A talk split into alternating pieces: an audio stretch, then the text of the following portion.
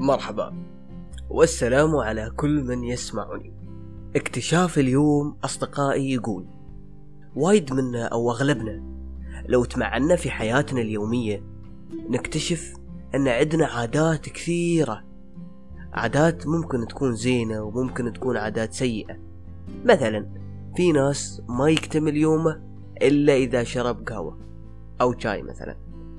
لكن هاي العادات البسيطة هل من الصحي أن يكون عندنا عادات؟ هل هذا الشيء صحي لسلامتنا النفسية لأفكارنا وعقلياتنا لإنتاجنا واكتشافاتنا؟ اكتشفت أصدقائي أن العادات أو التعود على شيء يسجنك ويمنعك من أن تكتشف أشياء جديدة.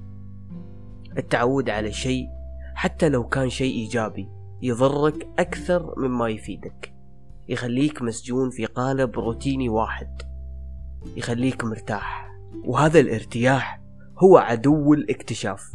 عشان تكتشف أشياء جديدة وتفكر في أفكار جديدة وتنتج أكثر لازم تطلع من دائرة الارتياح. وما راح تطلع من هذه الدائرة إلا إذا تركت كل ما تعودت عليه وتجرب أشياء جديدة. راح تفتح لك آفاق جديدة. العالم كبير وواسع. في أشياء ما تخيلت حتى أنها تكون موجودة. عشان تكتشف هذه الأشياء اللي أصلا ما مرت على خيالك لازم تطلع من دائرة الارتياح.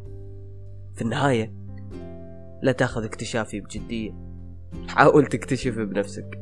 سلام عليكم.